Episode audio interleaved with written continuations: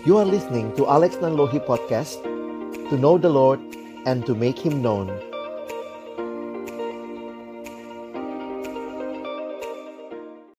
Mari rekan-rekan sekalian yang dikasihi Tuhan Sebelum kita membaca merenungkan firman Tuhan Mari kita berdoa. Bapa di dalam surga tak henti-hentinya kami datang Memuji, memuliakan Engkau, bersyukur kepadamu dengan segala situasi yang kami alami, kami sangat menyadari bahwa kami rapuh dan sungguh Engkau Tuhan satu-satunya pengharapan kami. Kembali kami akan membuka firman-Mu, kami mohon ya Tuhan bukalah juga hati kami. Jadikanlah hati kami seperti tanah yang baik, supaya ketika benih firman Tuhan ditaburkan boleh sungguh-sungguh berakar, bertumbuh, dan juga berbuah nyata di dalam hidup kami. Berkati hambamu yang menyampaikan setiap kami yang mendengar, Tuhan tolonglah kami semua.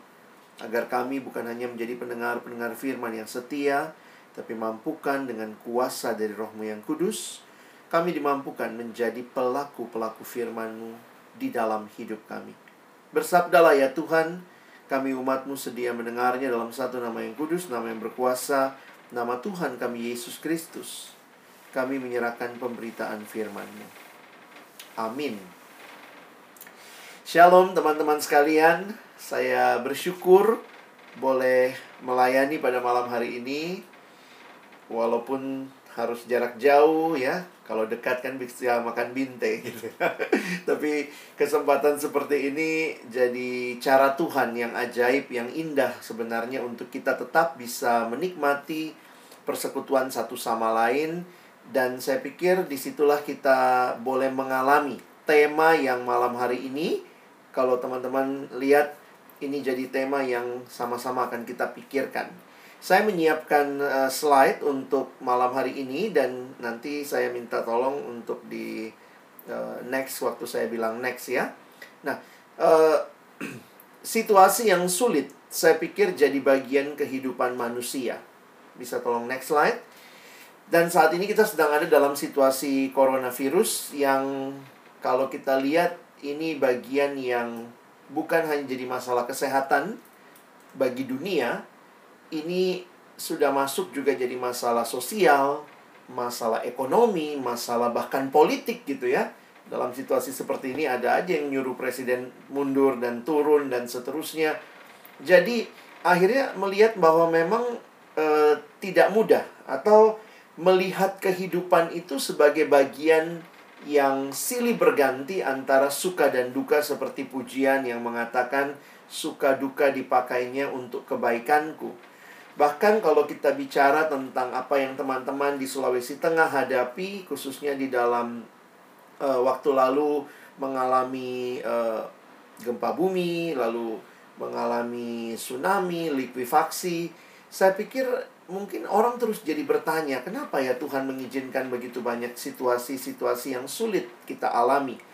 Tentu pertanyaan ini tidaklah membuat kita menjadi orang-orang yang apa ya, mencurigai Tuhan, tetapi harusnya kita menjadi orang-orang yang kembali melihat kehadiran Tuhan bahkan dalam situasi sulit yang kita hadapi. Nah, kita sekarang sudah masuk dalam uh, tolong next slide kita sudah masuk dalam new normal dan new normal itu sebenarnya mau menyatakan bahwa karena vaksin belum ditemukan ya kita nggak bisa selamanya di rumah terus kita nggak bisa selamanya uh, mengkarantina diri kita harus berdamai. Berdamai berarti kita masuk dalam kehidupan yang melalui sebuah protokol-protokol yang sebenarnya mungkin buat beberapa orang itu bukan new normal juga karena kalau orang sudah terbiasa pakai masker sekarang disuruh pakai masker ya bukan hal yang new normal, memang sudah normal buat dia melakukan itu.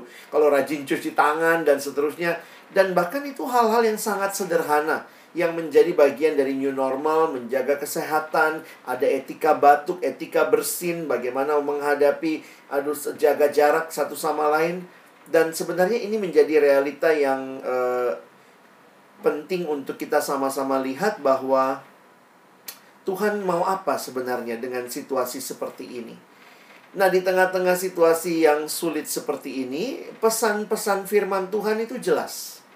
Saya mulai dengan perjanjian lama dulu ya buat teman-teman. Mari kita lihat next slide. Saya semua tuliskan ayatnya kecuali ada satu bagian yang saya lupa tulis begitu ya. Nah, ini dalam Yeremia pasal 9 ayat 23 sampai 24.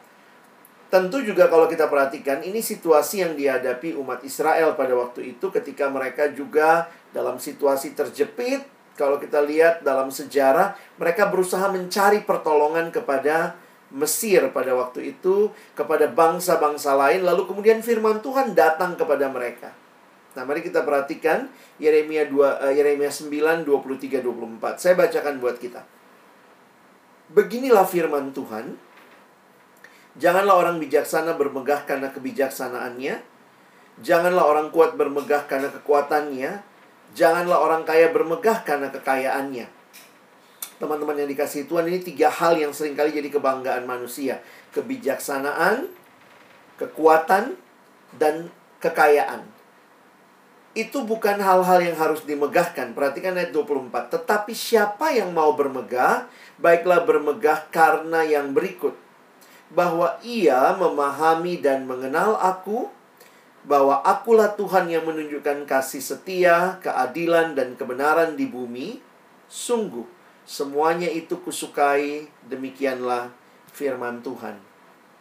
Saya menggarisbawahi istilah yang dipakai di sini adalah memahami dan mengenal Tuhan. Di tengah situasi yang sulit, di tengah-tengah berbagai pergumulan hidup yang sebenarnya silih berganti, saya pikir jangan merasa corona inilah satu-satunya pergumulan hidup, enggak juga ya. Bap, e, kita pun sebelum ada corona juga punya pergumulan hidup kok yang sulit. Bahkan kalau tadi di Sulawesi Tengah, di Palu secara khusus mengalami yang tadi ya likuifaksi, gempa bumi, tsunami. Bahkan setelah corona ini selesai, apakah ada jaminan tidak ada pergumulan lagi? Ini karena memang jadi pandemi dan seluruh dunia ngalami, jadi kayaknya kelihatan besar, tapi sebenarnya secara pribadi kita pun melihat bahwa setiap kita punya pergumulan. Ada yang punya pergumulan ekonomi, ada yang punya pergumulan keluarga, ada yang punya pergumulan mencari pekerjaan, ada yang punya pergumulan e, menghadapi bos gitu ya. Ada yang mungkin punya pergumulan e, meng menggumulkan teman hidup, mencari pasangan hidup. Jadi sebenarnya hidup itu jadi banyak pergumulan juga. Ini bukan membuat kita jadi senang apa jadi orang yang kayaknya haus pergumulan bukan ya tetapi pertanyaan yang ingin saya sama-sama ajak teman-teman pikirkan di tengah-tengah berbagai pergumulan itu adalah next slide. Sejauh mana sejauh mana saudara dan saya mengenal Tuhan? Sejauh mana pengenalan akan Tuhan dan itulah yang kita mungkin pakai istilah dalam bahasa sehari-hari pelayanan kita adalah pertumbuhan rohani. Karena apa? pergumulan akan selalu ada, kesulitan hidup akan selalu ada, tetapi kemudian pertanyaannya, sejauh mana saudara dan saya semakin mengenal Tuhan? Nah, bagian firman Tuhan yang akan kita renungkan secara khusus ada di Filipi pasal 3. Kalau slide-nya mungkin harus digeser ke paling kiri. Uh, lihat gambar yang paling kiri itu uh, slide-nya harusnya muncul di situ ya. Next slide kita akan melihat Filipi pasal yang ketiga ayat 10 dan ayat yang ke-11. Nah, ini yang saya tidak tuliskan ayatnya. Saya akan coba bacakan buat kita sekalian. Ini ayat yang terkenal dalam Filipi pasal 3 ayat 10 dan ayat 11.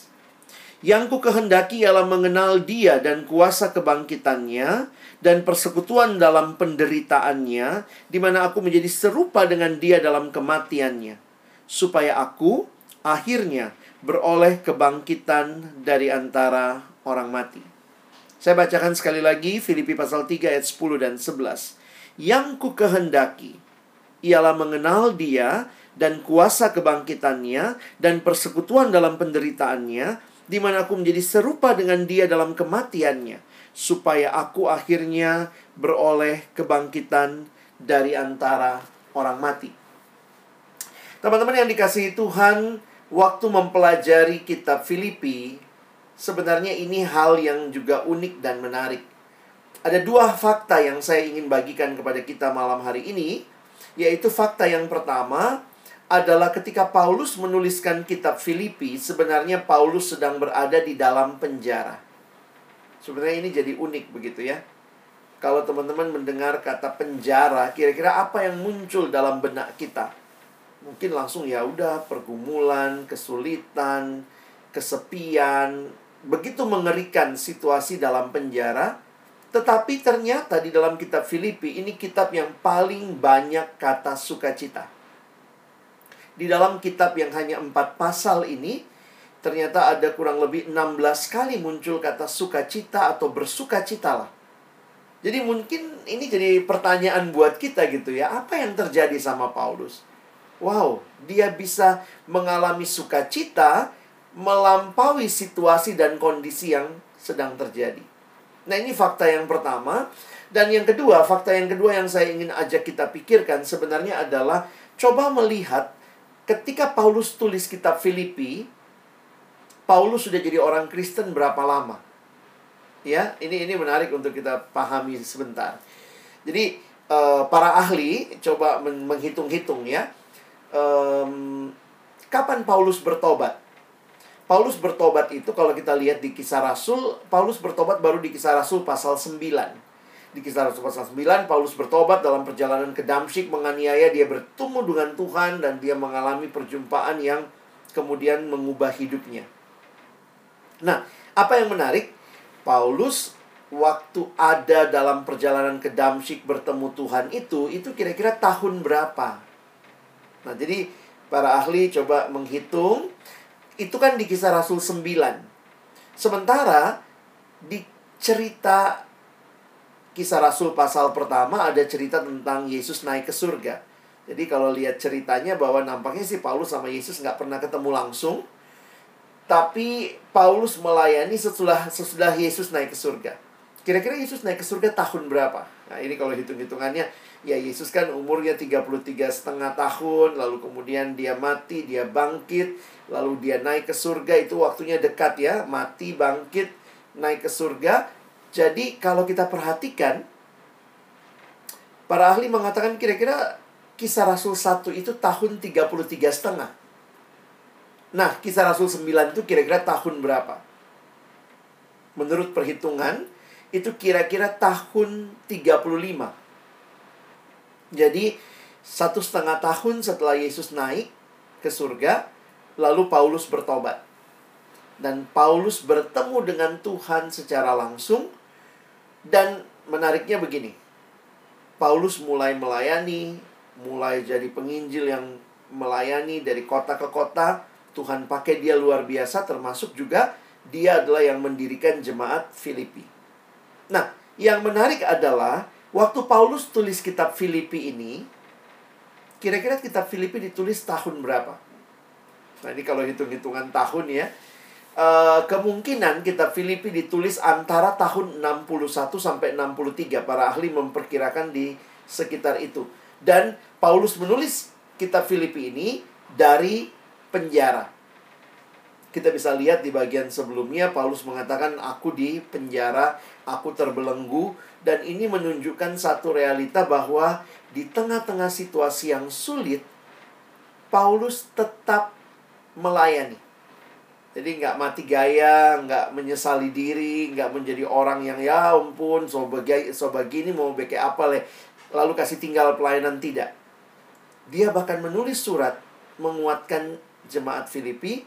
Dan yang menarik adalah kalau Paulus tulis surat ini antara tahun 61 sampai tahun 63, kita ambil yang besarnya aja, tahun 63 maka pertanyaannya, waktu Paulus tulis surat Filipi, sudah berapa lama Paulus jadi orang Kristen?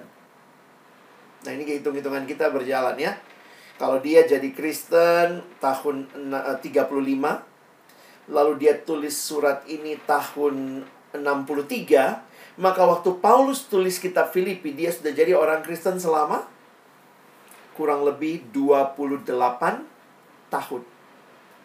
Wow, 28 tahun, sudah melayani begitu rupa, sudah me me merintis banyak jemaat, bahkan harus mengalami penderitaan di penjara karena memberitakan Injil. Tapi teman-teman perhatikan lagi ayat ini. Ketika Paulus menyampaikan kepada jemaat Filipi, dia menyatakan kalimat yang sangat menarik. Yang ku kehendaki ialah mengenal dia. Jujur aja pertama kali menyadari tahun-tahunan tadi ya. Ternyata ini ditulis oleh seorang yang sudah 28 tahun kenal Tuhan, sudah melayani Tuhan, rasul yang besar. Tapi kerinduannya adalah kerinduan yang sangat sederhana. Aku ingin kenal Tuhan yang ku kehendaki ialah mengenal Tuhan.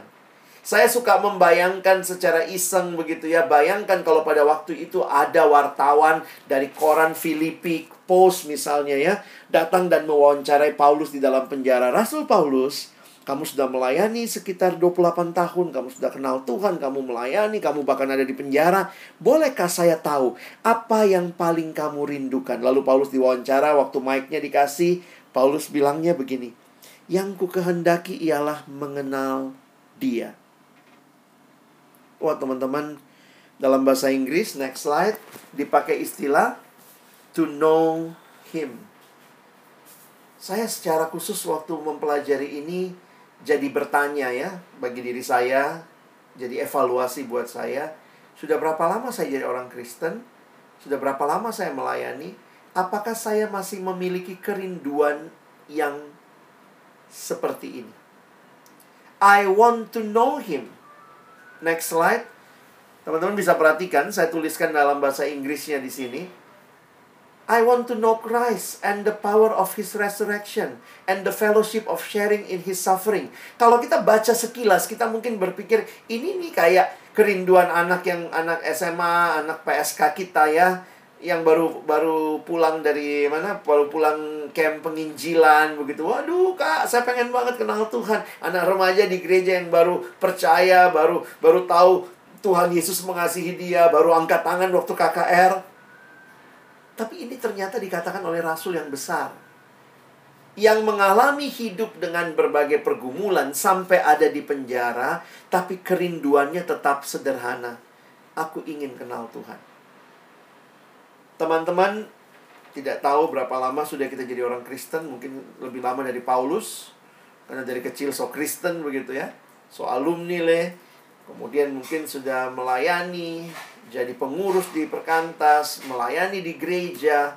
Tapi apakah kita punya kerinduan yang sederhana seperti ini? Yang terus mau kenal Tuhan. Yang berarti terus bertumbuh. Next slide. Saya menuliskan di sini tujuan hidup Paulus adalah untuk mengenal Allah. Sehingga seluruh aspek kehidupan Paulus dia arahkan untuk mengenal Allah, termasuk penderitaannya adalah kesempatan dia mengenal Allah lebih dalam lagi. Bahkan kalimat yang dia katakan tadi dan menjadi sama dengan kematian Kristus, penderitaan Kristus. Sehingga kalimat yang dipakai fellowship of sharing in his suffering Termasuk melalui pelayanannya, Paulus merindukan dirinya semakin mengenal Allah. Nah, teman-teman, ini yang saya rindu kita evaluasi hidup kita. Dan termasuk mengevaluasi melalui pergumulan hidup, termasuk pandemi sekarang. Apakah memang kita punya kerinduan yang sama dan yang sederhana lah. Nggak muluk-muluk. Tuhan, aku cuma ingin kenal engkau lebih dan lebih lagi. Kadang-kadang kita nyanyi pujian gitu ya.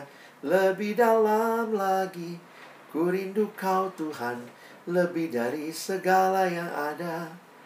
Lebih dalam lagi, ku cinta kau Yesus, ku mengasihimu. Apakah itu menjadi kerinduan hati kita? Ini pengenalan yang bagaimana? Teman-teman bisa lihat next slide. Saya menuliskan ini pengenalan yang lebih daripada sekadar in informasi lebih daripada sekadar pengetahuan. Memang kehidupan kekristenan kita butuh pengetahuan, kita butuh do, butuh doktrin, butuh pemahaman. Tetapi ternyata bukan sekadar pengetahuan, bukan sekadar informasi. Tapi lebih dalam lagi, next slide. Pengenalan yang dimulai di dalam iman kepada Yesus, di dalam relasi. Banyak orang bisa ikut semua kegiatan kerohanian, bisa baca Alkitab tiap pagi, tapi itu bisa jadi ritual tanpa relasi. Tapi kalau sungguh-sungguh kita punya relasi, maka semua ritual itu kita lakukan dan spiritnya ada di situ, maka spirit plus ritual jadi spiritual. Kira-kira saya coba menghayatinya biar mudah. Kita tidak menolak ritual. Ada ritual yang kita lakukan bangun pagi, baca Alkitab, kita pelayanan, itu ritual-ritual. Kita datang gereja, kita ibadah, besok hari Minggu kita ibadah di rumah. Itu semua ritual, tetapi ritual tanpa relasi cuma tinggal ritual. Tapi ketika ada relasi dengan Tuhan, ada spirit roh Allah yang hidup dalam diri kita, maka ritual-ritual itu akan menjadi sesuatu yang spiritual. Dan pengenalan yang spiritual itu, pengenalan yang relasional itu adalah pengenalan yang transformatif. Kenapa? Karena bukan hanya pengetahuan, saya tahu, saya kenal, tetapi membawa perubahan bagi hidup saya. Itu yang namanya transformatif. Dan kalau kita perhatikan, di dalam bahasa Yunani ada dua kata mengenal. Satu mengenal sebatas pengetahuan, yang kedua pengenalan secara pengalaman. Nah, yang Paulus pakai kata di sini, next slide ya. Waktu Paulus menggunakan istilah yang ku kehendaki ialah mengenal dia, maka kata yang dipakai adalah pengenalan yang melibatkan relasi atau pengalaman. Makanya kita suka bilang gini ya, orang tuh bisa membedakan antara tahu sama kenal. Tahu itu ya sebatas pengetahuan, kenal itu punya relasi. Ya. Contoh. Teman-teman tahu Siapa perempuan Indonesia yang pernah jadi presiden? Benar, Ibu Megawati. Tahu Ibu Megawati? Kita semua ngomong pasti tahu. Kenal? Nah, beda ya.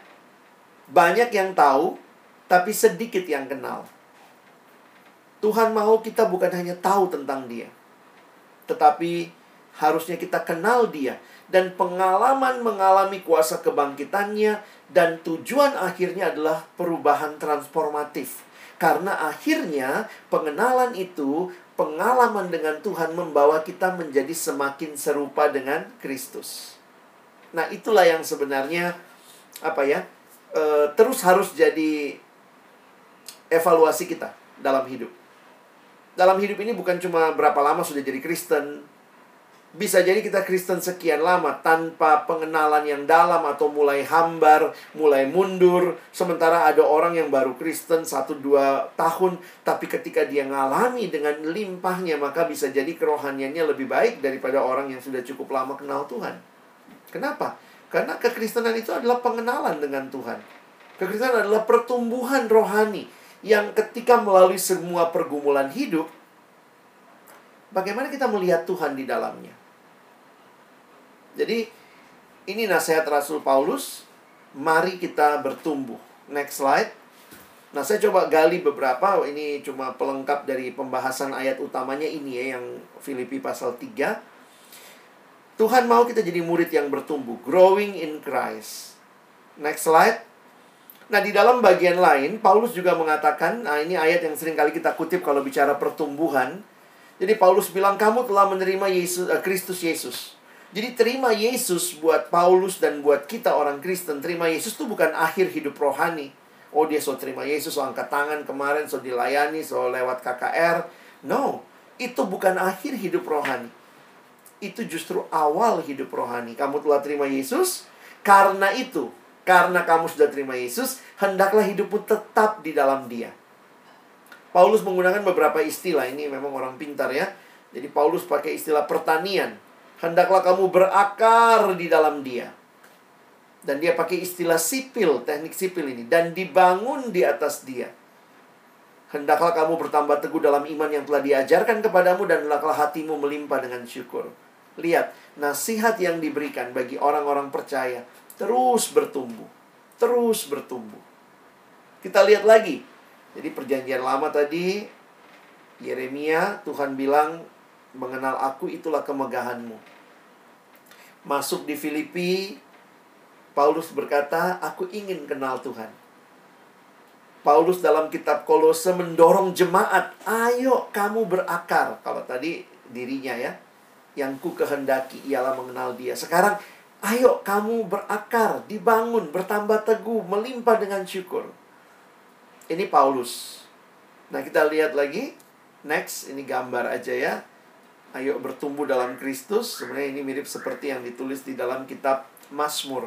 Seperti pohon yang ditanam di tepi aliran air yang selalu menghasilkan buahnya pada musimnya dan yang tidak layu daunnya, rimbun. Jadi sukacita buat orang yang berteduh di bawahnya. Nah, mari kita lihat lagi next slide. Ini adalah yang disampaikan Petrus.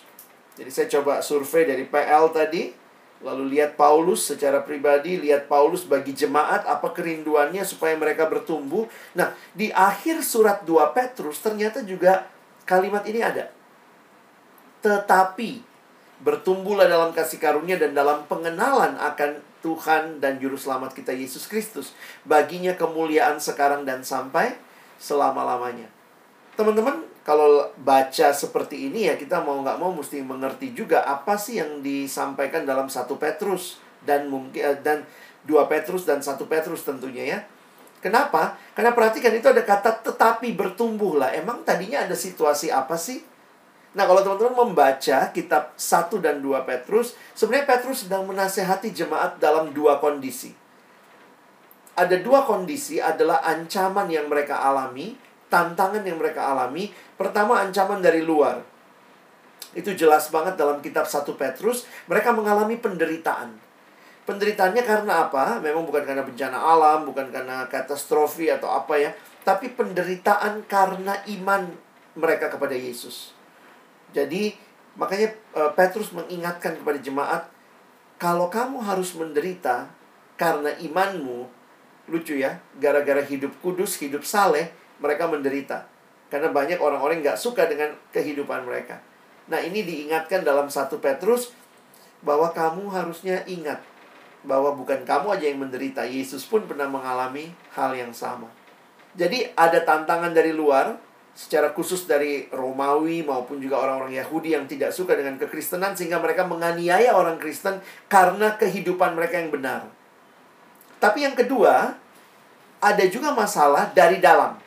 Dari dalam masalah utamanya apa? Guru palsu, pengajaran sesat. Jadi itu yang sangat kuat. Teman-teman bisa lihat di 2 Petrus pasal 3. Jadi kitab 2 Petrus salah satu yang Petrus ingatkan, hati-hati dengan pengajar-pengajar sesat. Sehingga waktu saya mencoba menyimpulkan istilah yang dipakai tetapi bertumbuhlah. Jadi seolah-olah mau dikatakan begini entah kamu lagi mengalami pergumulan karena tekanan dari luar, ataupun pergumulan dari dalam jemaat yang ada guru-guru palsu, maka kuncinya adalah bertumbuh. Bertumbuhlah dalam kasih karunia dan dalam pengenalan akan Tuhan dan Juru Selamat kita. Kenapa teman-teman? Karena kalau kita bertumbuh, kita bisa kenal ini ajaran benar atau palsu. Dan kalau kita bertumbuh, kita punya perspektif yang benar melihat penderitaan hidup. Nah, itu yang Petrus ingatkan.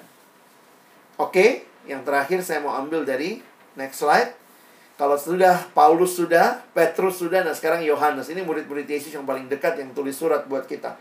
Nah, Yohanes menggunakan istilah yang berbeda. Barang siapa mengatakan bahwa ia ada di dalam dia, ia wajib hidup sama seperti Kristus telah hidup. Harusnya kalau kita mengaku kita murid Kristus, kita di dalam Dia, kita sudah terima Dia, maka arah hidup kita makin bertumbuh, makin serupa dengan Yesus. Jadi dari survei ayat aja, mulai PL, mulai PB, dari tokoh-tokoh kayak Paulus, Petrus, Yohanes, semua berbicara bertumbuhlah. Situasinya apa pun, bertumbuhlah. Alami pengenalan akan Tuhan yang lebih dalam. Teman-teman, memang pandemi seperti ini, orang jadi punya katanya lebih banyak waktu karena banyak yang work from home. Tapi ternyata lebih banyak waktu juga belum tentu saat teduh lebih lama ya. Karena akhirnya eh lebih mau coba kue lah, bikin ini, bikin itu ya. Kita jadi kayak punya banyak waktu untuk melakukan yang selama ini kita nggak lakukan sehingga banyak juga orang dalam situasi pandemi seperti ini situasi yang sulit. Yang hancur adalah hidup rohani. Yang berkembang adalah jiwa wirausaha, wira swasta. uh, jiwa memasak gitu ya. Coba resep begitu ya. Tapi hati-hati apakah kerohanian kita juga berkembang? Next slide. Ini kunci pertumbuhan kalau saya sering kali pakai gambar ini untuk buat mahasiswa. Ilustrasi roda dibuat oleh seorang bernama Dawson Trotman dia mengatakan ya sama seperti roda sebenarnya roda itu yang muter porosnya. Maka di pusat hidup harus ada Kristus. Lalu kemudian seperti roda dia menggambarkan ada dua jari-jari satu yang vertikal melambangkan hubungan dengan Allah satu yang hori horizontal. Maka kita perhatikan keseimbangan hidup rohani kita. Secara vertikal dengan Allah saya bicara sama Allah namanya doa. Allah bicara kepada saya lewat firman Makanya dari sekolah minggu kita juga udah tahu bagaimana bertumbuh adik-adik, baca kitab suci, doa tiap hari. Tapi sebenarnya hidup rohani bukan aspeknya cuma vertikal, tapi juga horizontal. Maka dia menggambarkan horizontal hubungan dengan sesama. Perhatikan ada dua hal, hubungan dengan sesama ke dalam dengan sesama orang percaya harusnya rajin bersekutu. Dan keluar bagi mereka yang belum percaya, bagian kita adalah bersaksi Nah, bagaimana di tengah-tengah situasi yang sulit, jangan sampai kita melupakan spiritualitas kita. Atau kadang-kadang jadi alasan juga. Ya, habis gimana Tuhan? Ini kok nggak ber, berlalu-berlalu situasinya. Ya, next slide. Nah, saya pikir ini yang terus kita harus bangun ya. Teman-teman, sebagai alumni, Uh, terus ini banyak beberapa keluarga alumni saya bersyukur ya mesbah keluarganya jadi jalan gitu. Ada yang bilang iya biasanya tuh anak-anak cuma berdoa sama mamanya karena papanya pulangnya malam begitu ya. Ini kan sekarang papanya di rumah anak-anak di rumah jadi bisa doa bersama bisa bersekutu bersama. Spiritualitas menjadi hal yang penting. Untuk apa? Untuk kita menghadapi kehidupan. Jadi sebenarnya situasi yang sulit tidak menghalangi kita untuk melihat Tuhan, tetapi mungkin jadi pertanyaannya begini ya teman-teman ya. Situasi yang sulit sering kali kita bertanya di mana Tuhan? Tapi kita tahu Tuhan Maha Hadir, Tuhan Maha Kuasa, berarti dia tahukah pergumulan kita? Oh, dia tahu. Dia hadir dalam pergumulan kita? Dia hadir. Karena itu mungkin yang perlu kita lakukan bukanlah menanyakan di mana Tuhan, tapi kita perlu mengganti pertanyaan kita. Nah, ini yang saya mau coba propose di bagian akhir untuk kita membangun spiritualitas di masa pandemi, maka mungkin yang penting bukanlah bertanya di mana Tuhan, karena teologi kita jelas Allah Maha Hadir dan Allah Maha Kuasa. Kalau Tuhan mau kasih stop ini semua dalam tempo satu detik juga bisa. Kalau begitu, kalau dia hadir, dia maha kuasa, dia baik, dia tidak berubah. Sebenarnya yang perlu kita ganti bukanlah menanyakan di mana Tuhannya, yang kita perlu ganti pertanyaan kita. Nah, saya coba bagikan satu perspektif mengubah pertanyaan yang muncul di dalam Injil Markus ya. Kita lihat sebentar sebagai bagian akhir refleksi ini. Next slide.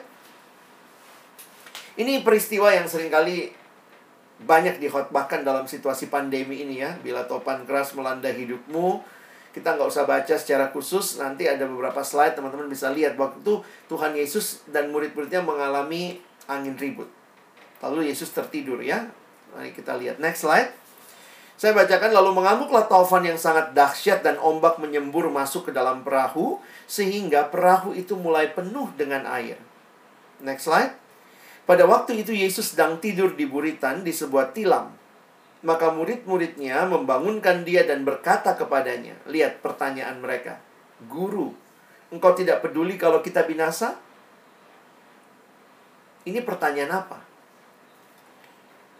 Ini pertanyaan mencurigai Tuhan ya. Tuhan ini engkau baik apa tidak sih sama saya? Kenapa hidup saya punya pergumulan? Jadi sebenarnya ini pertanyaan yang sedang menanyakan beneran nggak sih Tuhan itu peduli sama kita? Karena dari pertanyaan ini murid-murid seolah-olah merasa malah tidur lagi si Yesus gitu ya. Kok nggak peduli sama kita?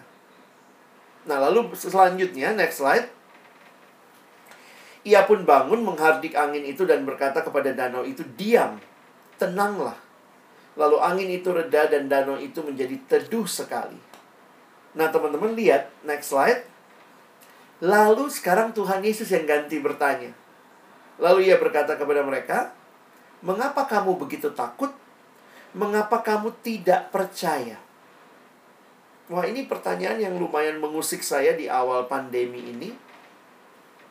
Jadi pertanyaannya begini ternyata dari cara Yesus bertanya seperti ini, yang Yesus mau adalah ketika engkau melewati pergumulan, apakah engkau makin percaya?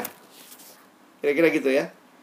Bukannya menanyakan Tuhan di mana, kenapa Tuhan gak peduli sama saya, tetapi apakah melewati pergumulan ini kita makin tidak takut? Dan kalau kita makin tidak takut, itu berarti kita makin percaya. Makin percaya kepada siapa? Ya tentunya percaya kepada Tuhan. Sehingga lihat murid-murid responnya, next slide. Mereka menjadi sangat takut dan berkata seorang kepada yang lain, siapa gerangan orang ini sehingga angin dan danau pun taat kepadanya.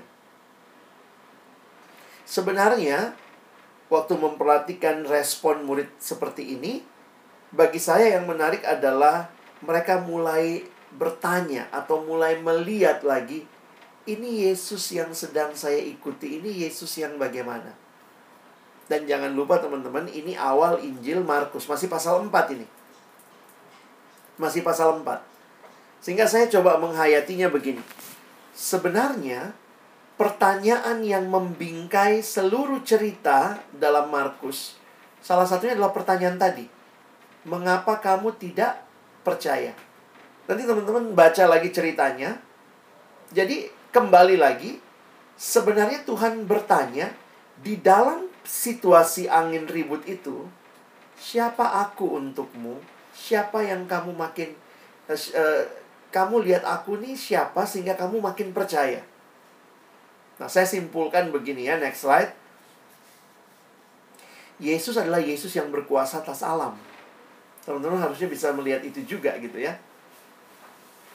Bahkan satu penafsir bilang begini, sebenarnya dengan Yesus lagi tertidur atau Yesus tidur, itu sebenarnya sikap yang Yesus mau mau kayak mau ajarkan.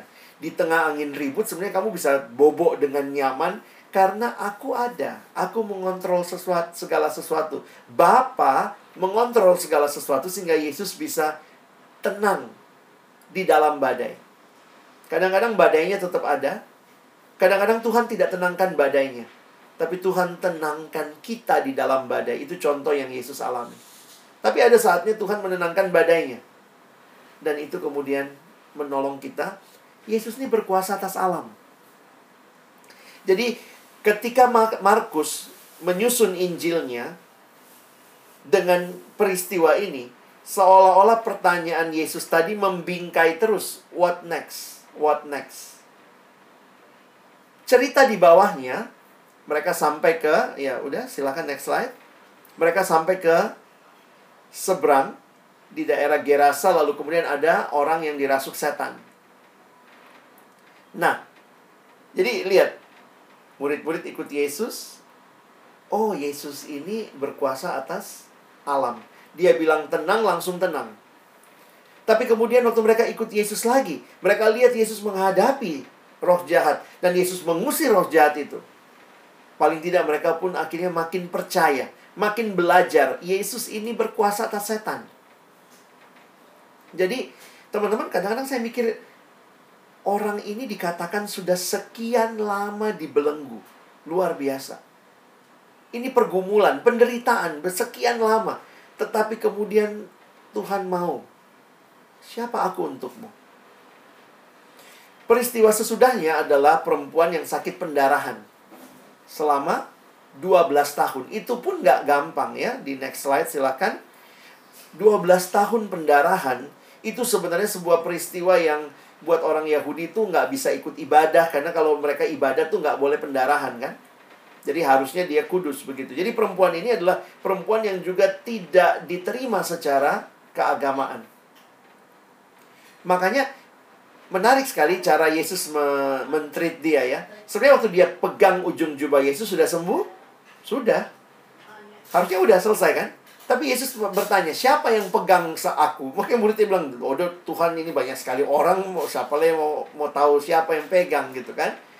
Tapi ternyata Tuhan Yesus minta, tolong ada yang pegang saya, maju, kira-kira gitu ya, atau keluar dari kerumunan. Dan perempuan ini, waktu dia keluar dari kerumunan, udah sembuh belum? Sudah sembuh. Tapi Yesus perlu melakukan itu supaya menjadi tanda bagi masyarakat yang selama ini mengucilkan dia karena sakit pendarahannya untuk melihat dan melihat dia sudah sembuh. Kalau teman-teman dan saya jadi murid yang ikut Yesus tadi dari dalam perahu, terus kemudian pergi ke daerah Gerasa, Gadara itu, lalu sekarang lagi lihat perempuan itu, maka Yesus berkuasa bukan hanya atas alam, bukan hanya atas setan, tapi juga atas penyakit. Dan sebenarnya ceritanya next slide, ini kan sedang cerita tentang Yesus mau pergi ke rumahnya Yairus untuk membangkitkan anaknya dan Yesus sengaja anaknya sudah meninggal gitu ya. Dan ini menunjukkan bahwa Yesus berkuasa, berkuasa atas kematian. Nanti teman-teman perhatikan di dalam percakapan percakapan Yesus dengan uh, kepala itu eh, teman-teman bisa melihat ada kata percaya diulangi di situ. Jadi sebenarnya sekali lagi saya melihat bahwa ini seolah-olah membingkai kisah-kisah selanjutnya. Siapa Yesus yang kamu percaya? Jadi pergumulan hidup adalah kesempatan kita makin kenal, makin percaya sama Yesus. Saya pikir corona ini harusnya kita makin percaya ya bahwa yang bisa menyembuhkan itu cuma Tuhan. Lihat manusia lagi usaha juga belum belum bisa ya. Tentu Tuhan akan memberikan jalan keluar pada waktunya, tetapi ini mengingatkan kita dia Yesus yang berkuasa. Nah, saya kutip kalimat David Platt, next slide. David Platt mengatakan, Who you say Jesus is will determine about how you follow him. Siapa Yesus bagi saudara, siapa Yesus yang saudara percaya, ini akan menentukan bagaimana saudara mengikuti dia. Kalau teman-teman dan saya terus kayak murid yang mencurigai Yesus, kenapa sih Tuhan nggak peduli kalau kita binasa? Kalau kita terus mencurigai Yesus, maka kita pun akan ragu terus mengikuti dia. Tapi, kalau melalui peristiwa ini kita bisa terus melihat dan memandang dan meyakini, wow, Yesusku berkuasa bahkan atas kematian. Musuh yang paling ditakuti oleh manusia. Kalau dia berkuasa atas kematian, saya ikut dia dengan ketekunan, keyakinan, dan penyerahan. Sehingga ini pertanyaan bagi kita ya, next slide. Bagaimana perjalanan saudara bersama Yesus melalui pergumulan hidup Bahkan itu telah mengubah hidup saudara. Teman-teman dan saya makin bertumbuh bukan hanya karena makin banyak dengar khotbah, tapi makin bertumbuh adalah ketika kita makin percaya Yesuslah yang paling indah buat hidup kita. Dan Tuhan sedang karyakan itu. Next slide. Saya tulis di sini our journey in life adalah sebuah perjalanan knowing God more, makin kenal Tuhan, makin kenal Tuhan. Waktu bertumbuh, makin kenal Tuhan, hidup makin berubah, makin percaya bahwa yang kita andalkan bukan uang, bukan jabatan, bukan kekuasaan, alumni punya pergumulan itu semua. Tapi yang kita andalkan adalah Tuhan sendiri. Next slide. Harusnya ada hidup yang baru, orientasi yang baru, nilai-nilai yang baru. Kalau dulu mungkin orientasinya sama uang, uang, uang, orientasinya sama karir, karir, karir, nilainya sekarang berbeda.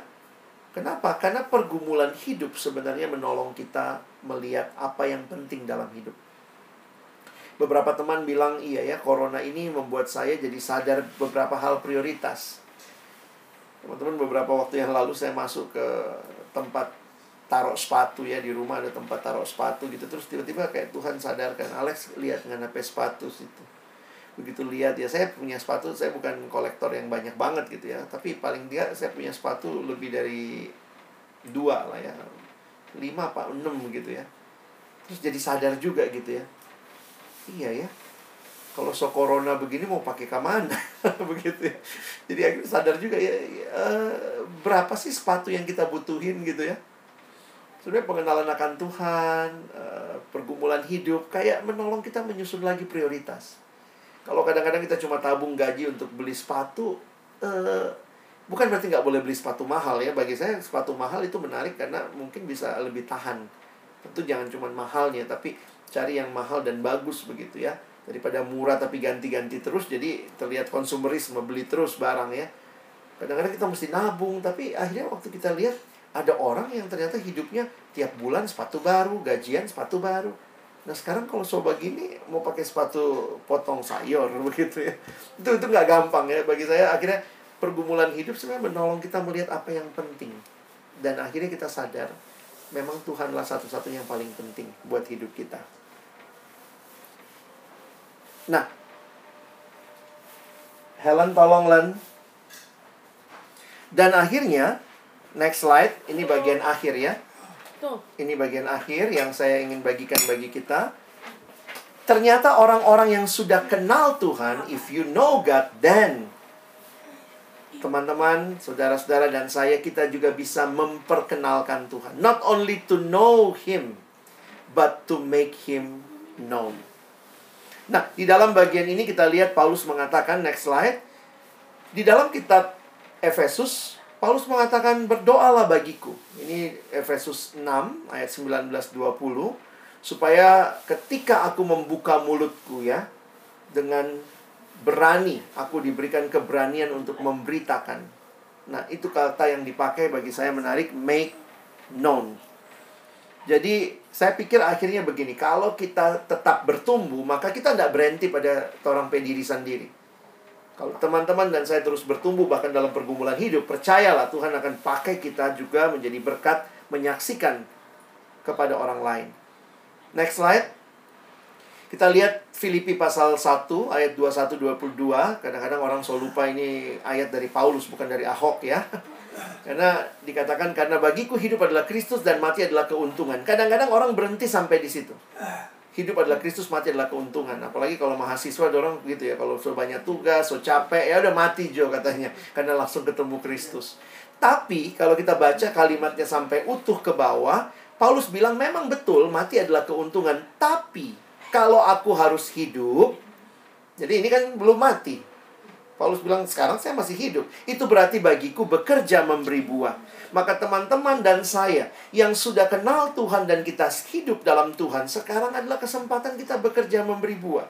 Melalui pekerjaan kita, kita menyaksikan Tuhan. Orang bisa lihat, loh ini di tengah penderitaan kok dia tetap bersinar, tetap jadi berkat, tetap melayani. Itu jadi berkat luar biasa. Buah itu nampak, next slide. Saya pikir dalam buah roh juga ya, buah roh menunjukkan kasih, sukacita, damai sejahtera. Jadi terperubahan yang yang utama tuh karakter. Kita punya karakter yang semakin mengalami dan indah di dalam Tuhan. Jadi teman-teman yang dikasihi Tuhan, saya menutup menyimpulkan next slide. Nah, yang paling next lagi yang paling akhir ya. Nah, ini yang saya rindukan hari ini kita pelajari dengan kita tetap bertumbuh, kita to know Jesus, pada akhirnya kita to make him known. Kiranya firman Tuhan malam hari ini menolong kita makin berserah, makin bersandar pada Tuhan dan ingat terus bangun relasi dengan Tuhan itu kunci teman-teman dan saya melihat hidup, memandang hidup dan siapa Yesus yang kita makin kenal, ikuti dia. Dan waktu engkau ikuti dia, perkenalkan dia kita hidup dalam dunia di mana banyak orang tidak punya kasih, banyak orang tidak punya pengharapan, banyak orang tidak punya iman. Kadang saya pikir, kenapa tiga hal itu ada pada orang ya?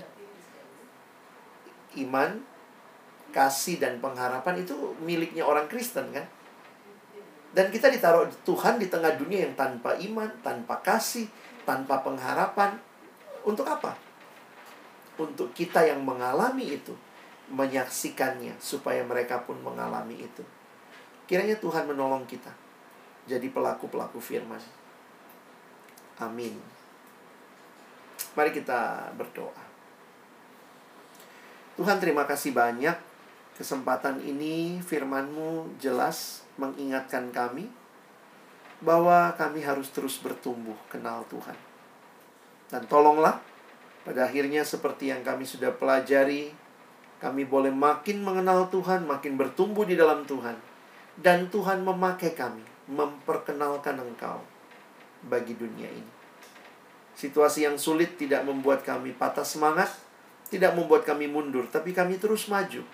Waktu yang banyak biarlah kami lebih disiplin bersaat teduh, lebih disiplin berdoa, lebih disiplin juga membaca mungkin buku-buku rohani, supaya waktu-waktu yang ada tidak terbuang dengan sia-sia.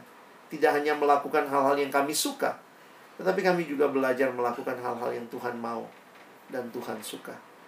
Kami bersyukur dalam nama Yesus kami berdoa. Amin. Makasih, saya nggak tahu kalau ada kesempatan bertanya, kalau masih ada silahkan, kalau ada yang mau sharing juga mungkin, saya persilahkan.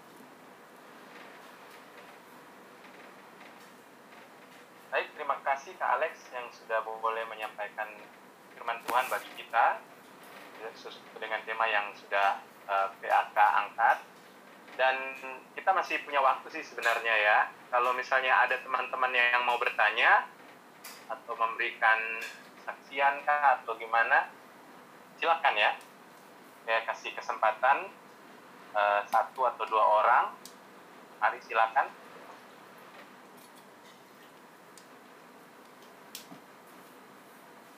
kalau misalnya malu-malu bisa di uh, di chat ya. Kita bertanya lewat chat. Jadi kita akan diskusikan bersama-sama. Bukan berarti yang tanya langsung nggak tahu malu ya. Ayo silakan. Ada yang mau bertanya? Sesuai dengan tema kita hari ini. Yang mau berbagi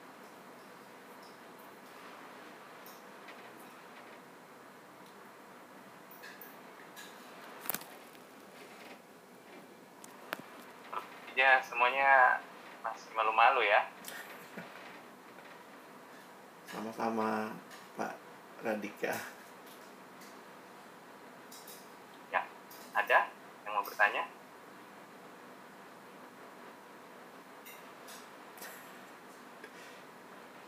Siapa nih dari PAK Pos?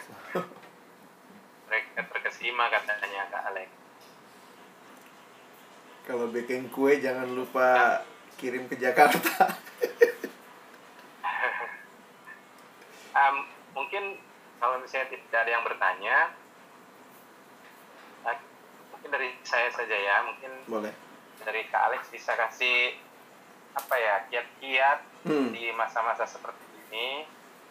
Kira-kira apa yang bisa kita lakukan untuk uh, semakin bertumbuh seperti itu dalam kondisi yang sulit? Maksudnya hmm eh, hal-hal sederhana yang bisa kita lakukan. Ya Uh, beberapa hal yang saya pikirkan itu adalah membangun kembali disiplin-disiplin rohani yang mungkin juga mana tahu ya dengan situasi teman-teman sebagai alumni sudah mulai lalai. Misalnya waktu membaca Alkitab, waktu berdoa, jadi ini ini kesempatan lah kita bangun our new normal. Jadi coba masuk lebih jauh, lebih dalam untuk bangun lagi hal-hal yang kita tahu penting tapi mungkin kita sudah mulai lalaikan. Termasuk juga membaca buku-buku rohani. Mulai dengan apa? Mulai dengan hal-hal yang sederhana. Jadi kadang saya pikir iya juga ya, e, benar juga pepatah Cina bilang Eh, perjalanan seribu mil dimulai dengan langkah pertama. Jadi mulailah dari langkah yang pertama. Jadi mungkin uh, kalau saya dengan dengan apa ya kadang-kadang kayak saya juga so hamba Tuhan pun kita masih berjuang gitu ya untuk berjuang supaya bisa tetap apa ya tetap berdisiplin karena itu memang satu sisi yang gampang sekali kendor itu kalau teman-teman yang di Jakarta ada yang tempat fitness itu ya terus de dorong pe apa? Pe slogan itu jangan kasih kendor gitu ya. Itu pakai hashtag jangan kasih kendor. Saya pikir ih kalau orang nge-gym aja jangan kasih kendor gitu ya. Kayak kalau lihat uh, kelihat uh, Kak Doni ini lari keliling itu stadion ya sampai itu stadion semua runtuh itu kalau orang bisa bangun disiplin begitu rupa untuk hal-hal yang lain, maka harusnya kita juga bisa bangun disiplin yang baik untuk pertumbuhan rohani kita. Misalnya mulai aja satu kalau baca Alkitab ya udah pasti ya, udah saat teduh teman-teman lakukan. Lalu kemudian mungkin untuk baca buku rohani, ada buku yang so lama dibeli, tidak dibaca-baca. Alumni kan banyak doi biasanya, banyak beli buku, malah tidak pernah baca. Kalau mahasiswa tak balik, mau baca tapi tidak punya doi. Kadang-kadang bingung ya jadi mahasiswa tuh begitu alumni so punya doi so bisa beli buku tapi tidak bisa baca, tidak ada waktu. Nah ini ada kesempatan mungkin baca satu hari eh, 10 lembar. Mungkin mulai dari hal-hal yang sederhana sih Kak, Kak Rino ya. Jadi eh, mulai bangun ulang apa yang pernah kita nikmati kalau so mulai kendor mari mari bangun ulang lah. Jadi itu hal-hal sederhana. Jadi jangan Nah, boleh itu ya, karena catat refleksi firman Tuhan. Dan ini ya, kalau itu itu satu disiplin rohani yang namanya journaling. Journaling kita catat hal-hal itu dan memang waktu kita ngalami pergumulan yang sama atau pergumulan lain dengan situasi yang mirip itu catatan itu akan sangat berguna. Nah, mungkin kalau sekarang kan banyak yang catatnya di mana? Di Instagram atau catatnya di Facebook. Kalau ada apa dia tulis di situ. Nanti kadang-kadang Facebook kasih ingat ya, ini statusmu dua tahun lalu, ini fotonya dua tahun lalu. Tapi bagi saya memang benar loh, Facebook aja tahu bahwa itu penting mengingat memori dalam situasi tertentu. Nah, apalagi buat kita anak-anak Tuhan, mungkin kalau selama tidak catat saat teduh, tidak selama tidak tidak share apa yang kita nikmati, ini kesempatan untuk share di grup WA kantor. Kita punya grup WA di mana teman-teman nggak masuk kantor mungkin, ada di rumah. Mungkin kan kalau di di Poso banyak yang sama-sama Kristen, mungkin kita bisa share apa yang kita nikmati saat teduh pagi ini begitu ya. Jadi hmm, ada kadang-kadang begini sih ya, ada yang share tapi yang dia share sebenarnya renungan orang. Ya bagus juga sih, saya juga biasanya begitu ya tapi mungkin juga kita perlu menambahkan apa yang kita nikmati, apa yang kita makin kita makin makin percaya sama Yesus yang seperti apa sih? Dan itu akan juga menguatkan orang lain. Thank you. Gitu mungkin Kak Rino.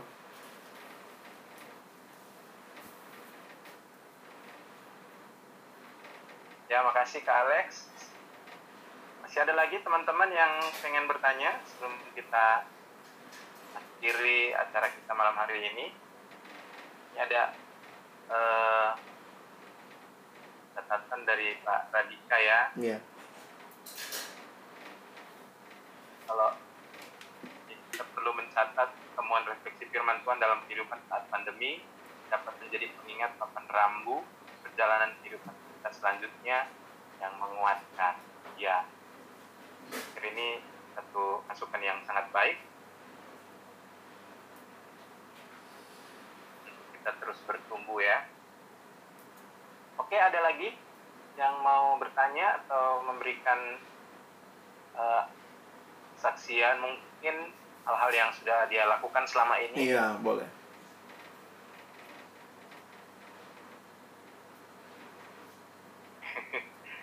Ayo, Alen, ada Andi di sana ya.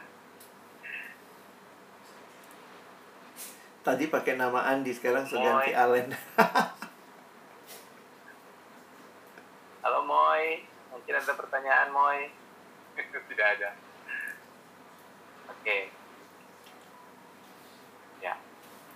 Kalau memang sudah tidak ada, kita akan menutup akan persekutuan kita malam hari ini. Saya mengajak kita uh, menyanyikan satu pujian